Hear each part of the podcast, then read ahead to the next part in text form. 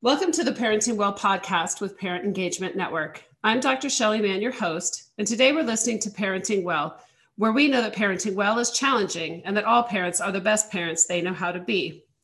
We firmly believe that the foundation for raising happy, healthy youth is for us as parents to fill our own well with useful, reliable, credible information, tools, and strategies.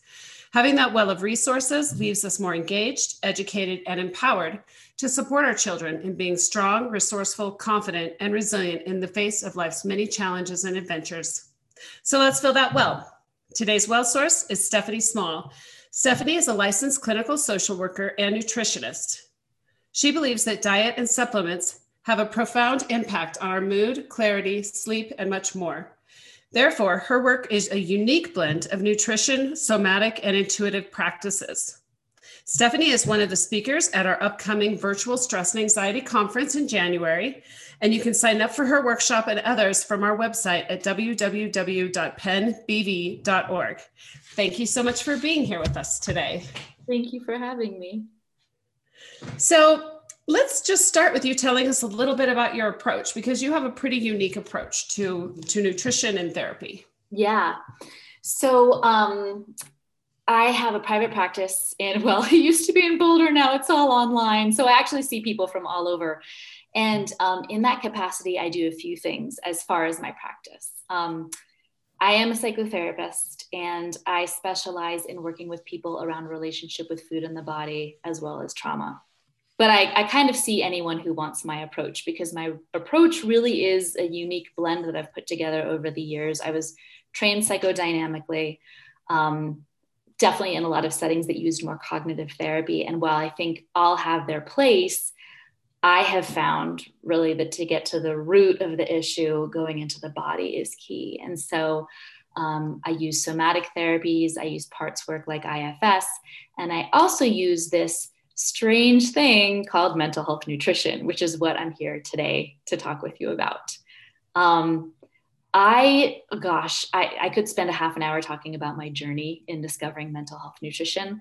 But to keep it brief, I'll say, you know, I, I was working back in the day in a very conventional setting as a social worker, had my own journey with food, you know, healing around food, went and got my first certification in holistic nutrition, moved out to Colorado, started my practice, and then saw some ads for uh, courses in mental health nutrition. And I was like, what? And I got really lit up, and I met with the woman who taught them. Um, and she connected me with the substance abuse recovery center that needed a nutritionist there to do these protocols. And I was like, I don't know what I'm doing. I don't know these protocols. And so it was this crash course of me teaching myself via books and taking her course. Christina Veselak is her name. Some of the listeners might be familiar with her. Um, and these approaches, which is, is similar, very similar to functional medicine for mental health, they work so well that I now embed them in the front end of my practice with all of my therapy clients. Um, and I also see people just for mental health nutrition for three to six sessions if they already have a therapist. Um, and I also teach courses in it and speak about it, and I'm interviewed about it and blah, blah, blah. And I'll talk more about the course later. Um, but I find it really practical, because mental health nutrition is the, basically it's the art and science of using nutrition and supplements to stabilize biochemistry. And it then reduces or eliminates mental health symptoms, including anxiety, depression, insomnia, O C D, P T S D, bipolar, substance cravings, A D D. Yes, I've worked with people with all of these diagnoses. And it makes sense to begin early on in the work stabilizing from this physiological standpoint, because then, and, and it happens quickly, right? Because it's it's supplements, yeah. It's concentrated nutrition. And if the body's lacking that and it gets what it needs, it, it can perk up very quickly and change quickly. And then you see the symptoms that remain are emotional to work on. So again and again, I have people come in to me reporting whatever, anxiety, insomnia, obsessive thoughts. And um, we do the mental health nutrition for a few sessions, and suddenly, oh, obsessive thoughts are gone. Insomnia is a lot better. Anxiety is somewhat better. Now, if we were just doing therapy, we, we would be wasting time, you see, because it turned out it was low GABA, or it was dysregulated blood sugar or whatever. And so then we know, okay, that, that chunk of anxiety that's left is to work on emotionally. Does that make sense how I say that? Yeah. Yeah, it does. It's um, what I'm hearing you say is it's, it removes a layer that is helpful to uncover maybe deeper, more emotional issues once you've dealt with the body and the physical kind of space of that. You get to see what's what, because someone can say, oh, I have anxiety and, and I crave alcohol. I need therapy. And actually, that might not be true. It might be a, a physiological thing. Yeah, you know, yeah. You're low in a certain neurotransmitter. You know, your your diet is actually causing anxiety, and there's absolutely ways that diet can cause anxiety. You know, and so very, yeah, very interesting. So, how is that different than typical approach or using medication and things like that? Mm-hmm. So that's a really good question. It's completely different. So the allopathic, the conventional medical model that we have is like one problem, one solution, or maybe two or three solutions, right? So you're depressed, you need an S S R I or an S N R I, right? So that's, that's the conventional approach. The more naturopathic approach, the natural medicine approach is, okay, you're depressed. Why? What's causing it? And, and, you know, I can think of offhand at least ten or fifteen different biochemical causes for depression that don't have to do with low serotonin. So it's like, is your thyroid low? Is your gut not working well and you're not making neurotransmitters? Are you depleted in B vitamins? Do you have a subclinical infection? You know, blah, blah, blah. And so when you have this approach of finding the root cause and you heal the root cause, and you can, the majority of the time I've found you can do this using natural approaches, then the symptom, which in this case would be depression, can resolve. Mm-hmm. So rather than a symptom based, okay, you have this symptom, let's numb this symptom. It's like, where is it coming from? Let's rectify that naturally so the symptom can calm down. So when someone comes to see you, their first appointment with you, what is the process for them to uncover this? So with the mental health nutrition, the majority of the time I find that it's three to five sessions. And, and, and I've seen at this point, probably around three hundred people for mental health nutrition. And I would say in three to five sessions, the majority of my clients experience a lot of benefit. And there are always those that need further testing. But if we're doing three sessions, we start off with assessing gut function, because the gut is actually the gateway to health. You are what you eat, but you really are what you absorb. So if your digestion is not working, if you have constipation, diarrhea, bloating, you know, skin issues, um, nausea, these are all indicators that your gut is not working well. You're not actually going to be able to break down the food and send the nutrients where they need to go. Nutrient deficiency alone can cause mental health issues. And this isn't just me saying that, there's many studies to back this up. Um, also, we make a lot of neurotransmitters in our gut. Up to ninety percent of the serotonin that the body can make can be made in the gut. Um, and even conventional docs now are talking about the issue of inflammation being connected to mental health issues. Um, they just don't know what's causing the inflammation, and their conclusion is take anti-inflammatories. But because of our modern lifestyle and the way we're eating and stress and the way we're drinking and medications we're taking, often the inflammation is in the gut. So when we calm down the gut, it can absorb its food. It can make maximum neurotransmitters. That inflammation isn't flipping on the switches for anxiety and depression and whatever else. And everything just works better. So first session is, is a big focus on the gut. Um, and it's really cool because a lot of times people come in and, and very rarely do they have good gut function. Um, but number one, they don't know that that's not normal. Or number two, they think they have to live with it.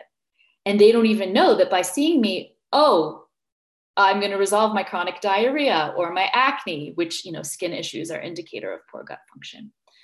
Um, so it's like an added bonus for them, but it's foundational for my approach.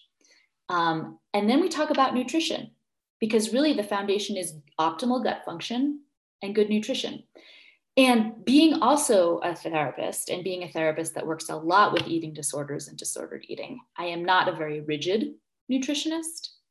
So what I try to do is educate clients about broad strokes.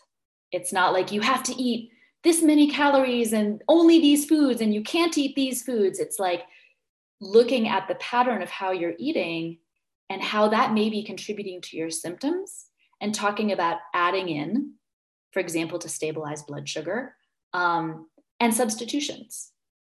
You know, I have so many people who come to me who are like, I'm really anxious. And so I always start off by saying, what are you eating? And they say, oh, uh, I skip breakfast, or I have coffee and then I have a small lunch and da da da. That's setting you up for a blood sugar roller coaster that triggers anxiety. So there's that. So the, the gut and the nutrition are foundational pieces. I have people go away for a week or two and work on that. I'm telling you, so much of the time, that makes such a huge difference. And so when we're still not there, then we look at specific neurotransmitter and nutrient support. So what symptoms still exist and what neurotransmitters might they be depleted in that could be causing these symptoms? And there are supplements that are the precursors to these neurotransmitters that the clients then can take, and different nutrients, the deficiency of which may be causing these symptoms. Um, I would say really the majority of time after three sessions, people are feeling a lot better. And then, like I said, there's always the situations where like further complicated testing is required, but that's, that's kind of what the three sessions look like, you know, then the third session coming back and tweaking. Yeah, that's great. Does this involve um, you being able to tell what they're depleted in based on the how they share and what they talk about, or do they have to do blood work or those kind of tests to know what's going on in their body? You know, I don't do blood work. Of course, it's super valid. I have colleagues that do it.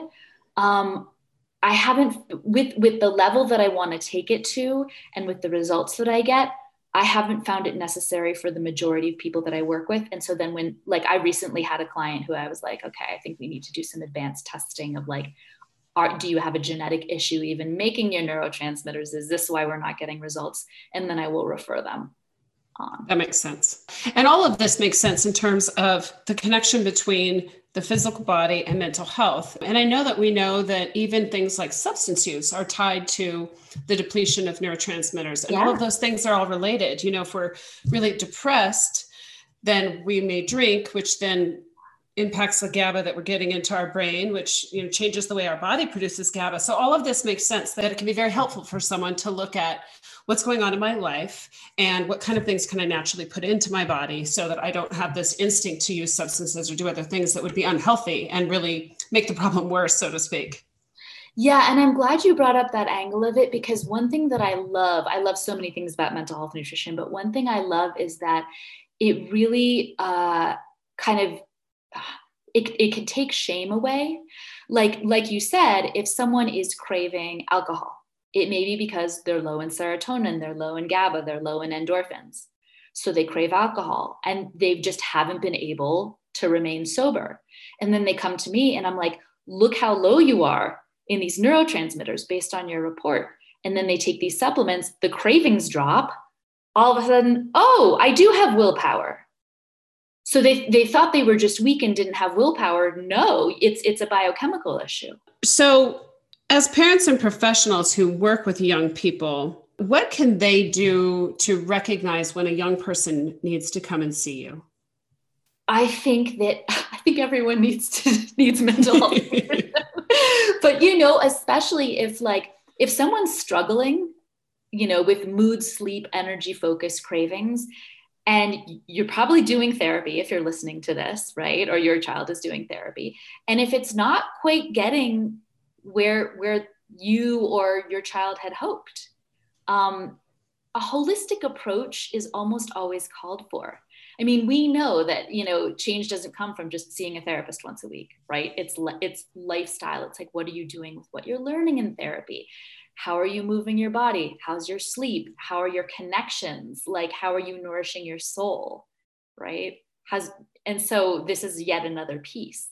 I see a lot of people who um, have considered medications and don't want to take them, or they've taken medications and found them of limited help or problematic.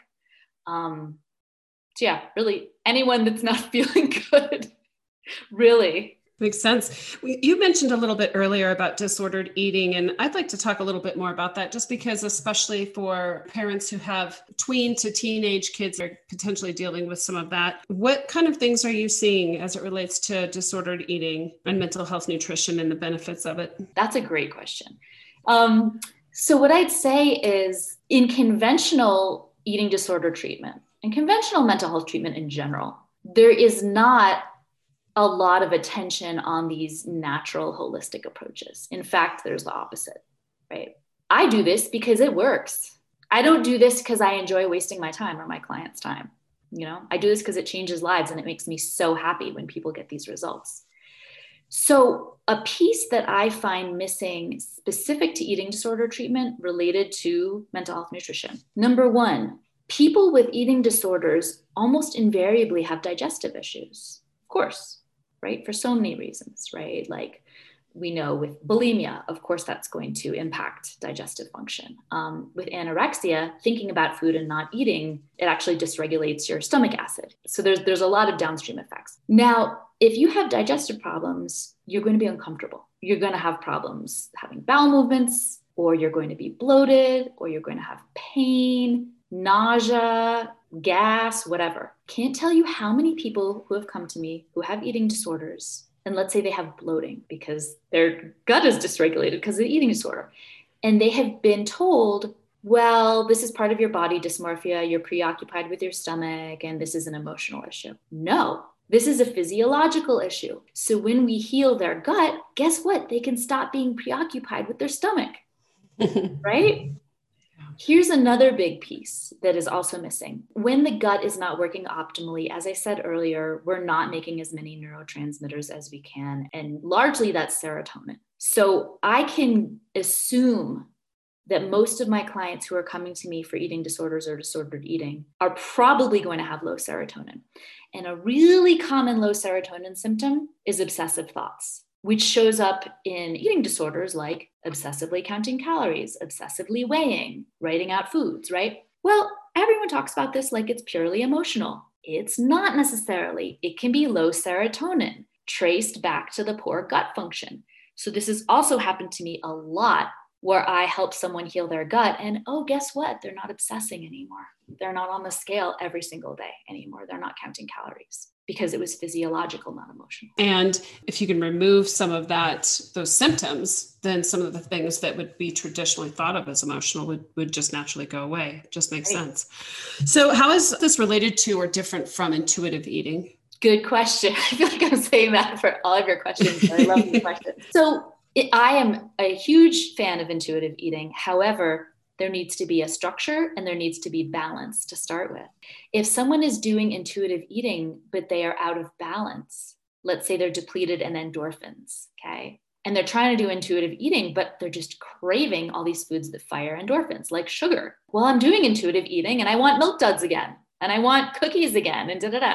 That's out of balance. And so we need to start with a stable system. And then someone can tell the difference between an out of balance, sped up craving versus like a slower, more nourishing, needs-based request from the body. Also, you know, I, I think everything in life needs structure and flow. And so sometimes people can take intuitive eating to this place of like, well, I'm not hungry, so I'm just not going to eat breakfast. And now I'm not hungry, so I'm just not going to eat lunch. And it's like, oh, and then I end up eating regular dinner, but then I, I intuitively want a whole pint of ice cream. I think maybe you need to like front load your day and eat some more, you know, not that there's anything wrong with eating a pint of ice cream once in a while, but you see what I'm saying? There still needs some structure. Sure. And just backing up a little bit for people who might not know what intuitive eating, what is that? Intuitive eating is basically listening to your body's intuition to help you, to help guide you in your food choices. And, and seriously, I mean, I, this is what I teach my clients in general in therapy is how to listen to your body and give it what it needs.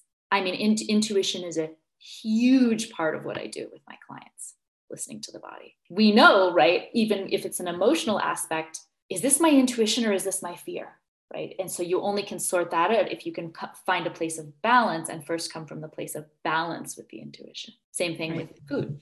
Sure.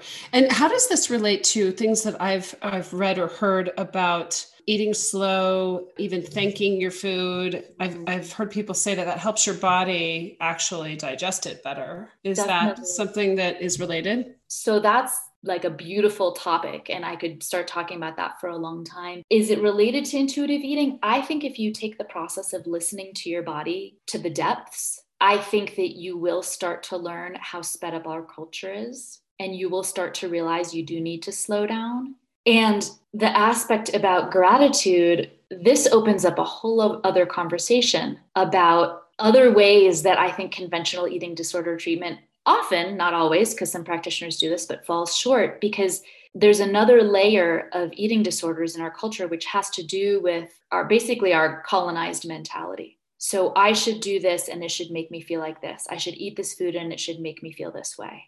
Or I should, I deserve, I should look this way. I have to look this way because the culture tells me to. And so I have to re- refrain from eating. Food comes from the earth. It's a gift from the earth. It's a connection with the earth. Things had to die in order for us to live. And so if you start to go down that road and you start to do things like grow your own food, even herbs, or even just look at your food and know where your food is from. Oh, it's from that farm down the street. You start to connect to your greater community, not just people.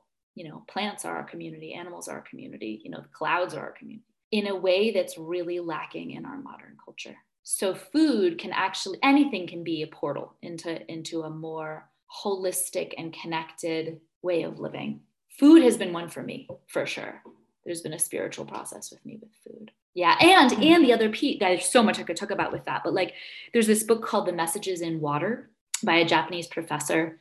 And he took photographs of water being crystallized as it was receiving either like negative messages or positive messages, like loud, harsh music or like sweet, harmonious music. And the crystals really reflect the energy of what was being sent to it. Like you'll see that the crystals that received the bad messages and the harsh music, they're all like jagged and unsymmetrical.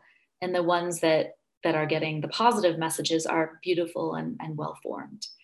So we're seventy percent water. Our food's seventy percent water. And I certainly don't mean to be bringing this up as like a kind of bypassy, like everything's love and light and only ever feel good, because that's not the answer either. But like prayer over food, right? There's reasons that all traditions pray over food. It's thanking, it's giving thanks, but it's also when you when you have that energy of gratitude, it literally changes the food. And I've had many experiences with this, like actual concrete experiences. Stories probably for another time. Maybe I'll yeah. do maybe I'll do a Facebook Live about my like wild stories about praying over food and what happened. I um I saw a similar video where they they showed plants that had that same reaction to people either being negative, being positive, or not doing anything at all, and the degree to which the plants grew. So that's a really interesting concept, I think. It says something about how we talk to ourselves, because I think that's oh, yeah. part of what you were talking about earlier, is that we have a lot of expectations and then we have a lot of self-talk that's pretty negative. Um, and how is the body supposed to repair and nourish itself when that's the context through which it's happening? So I'm also struck by the what we resist persists part of this, because I think that that's a huge part of nutrition for people. I need to eat better, so I can't have these things. And then I think, I know for myself, that just turns into sometimes even obsessive thoughts about that. Yeah, like, totally. Oh, I can't have ice cream. Like you mentioned earlier, now all I want is ice cream. So there's a bit of a, what we resist persists, and, and how do we let go of that, that obsession? Yeah. And this is where I feel it comes back to balance, structure, and flow. So if, if generally your, your physiology is balanced and you know how to work with your emotions so that you're not using food to medicate, and you know how to feed your soul, and that soul hunger is a whole different topic, but a lot of times people are using food to, you know, because their souls are hungry, and, you know, your food generally is a, a supportive structure. Then like, I mean, of course there should be room for everything once in a while. For me, when someone eats quote unquote perfectly, that can be a red flag. Well, I'm very excited to hear your workshop that you're going to be doing, which is coming up on the twenty-ninth and thirtieth of January. So thank you for being one of our presenters and for sharing this approach in a way that people can really kind of dig in a little bit. Um, is there anything you want to share with people that we haven't talked about related to that? I love this webinar so much that I'm going to be giving. It's gotten really good feedback. It's a really nice foundational one oh one to what is mental health nutrition? Why do we need it? What are the foundations of it? I'm just really excited. That's that's all I'm going to share. I love, I love awesome. talking about it. Well, I know that a lot of people enjoy this kind of concept of looking at holistic approaches to health. And I also like that this topic area is appropriate for young people. It's appropriate for adults. Your nutrition is your nutrition and we all have it, good or bad, right? Mm-hmm. Is there anything else you just want to leave people with today? Yes. What I want to say is, I think just like people have a preconceived notion of therapist, which is someone who like has an empathic look on their face and nods and goes, mm-hmm, and says like a wise thing. And that, oh God, that image just make just really gets under my skin. Cause, and that's totally not the kind of therapist I am, uh, as you probably can tell. People have a preconceived notion of nutritionist. Even I do. Mm. I'm like, it's this lady who's going to tell me to eat a salad with grilled chicken. And then I'm like, wait, I don't do that. And I'm a nutritionist. But I think I want to just name that, that like, as soon as people see that word, there there is a very standard for most people reaction of like, oh, this is going to be restrictive. I already know I should eat more vegetables and less sugar. And that's not what mental health nutrition is about at all. And, you know, some people will say when they don't know what mental health nutrition is, they're like, well, I eat well and I'm still depressed. And it's like, there's there's a lot more to it than that biochemically. It's not just about eating more salads. That's what I want to leave people with. That's great. What's the best way for people to reach you? And um, do you want to share any upcoming things you have going? Um, my website is my name, Stephanie Small, and then the word health, H E A L T H. Yeah, please get in touch if if like any of this resonates for you, if you have questions. Um, if you want to work together. And I want to say that I teach a course called Mental Health Nutrition Foundations. This is a five-week course. It's an hour and a half per week on Monday nights starting February eighth. It used to be just for therapists, but I'm actually opening it up to anyone. Parents, coaches, teachers, just interested individuals. It basically takes you through my approach and the basics of my approach. I ran it last spring and got a great response. Um, people loved it. So if you want to find out more about it, you can go to my website and go under the education tab and scroll down a bit and it's there. Excellent. That sounds awesome. I might be signing up for that myself. I hope you do. That would be fun. Well, thank you again for being with us here today and just sharing all your wisdom and experience with our audience. It's really um, great information to have out there in the world. Thank you. Thanks so much for the opportunity. I appreciate it. You bet. If you want to hear Stephanie, register. We have her as well as um, ten other presenters that are going to be sharing different aspects of how to handle stress and anxiety. Again, you can go to our website, which is w w w dot p e n b v dot org and sign up there. Um, it's a virtual conference. You can choose anything from going to both days to just selecting one workshop. So it's completely up to you. Also, if you're inspired, there are options to make a donation or become a sponsor of our conference on our website. And we'd love to have you join us. Uh, we hope today's conversation has added to your parenting well, and that the information and insight shared here will help you in raising healthy, happy kids. So honored to have you join us today. And until next time, happy parenting.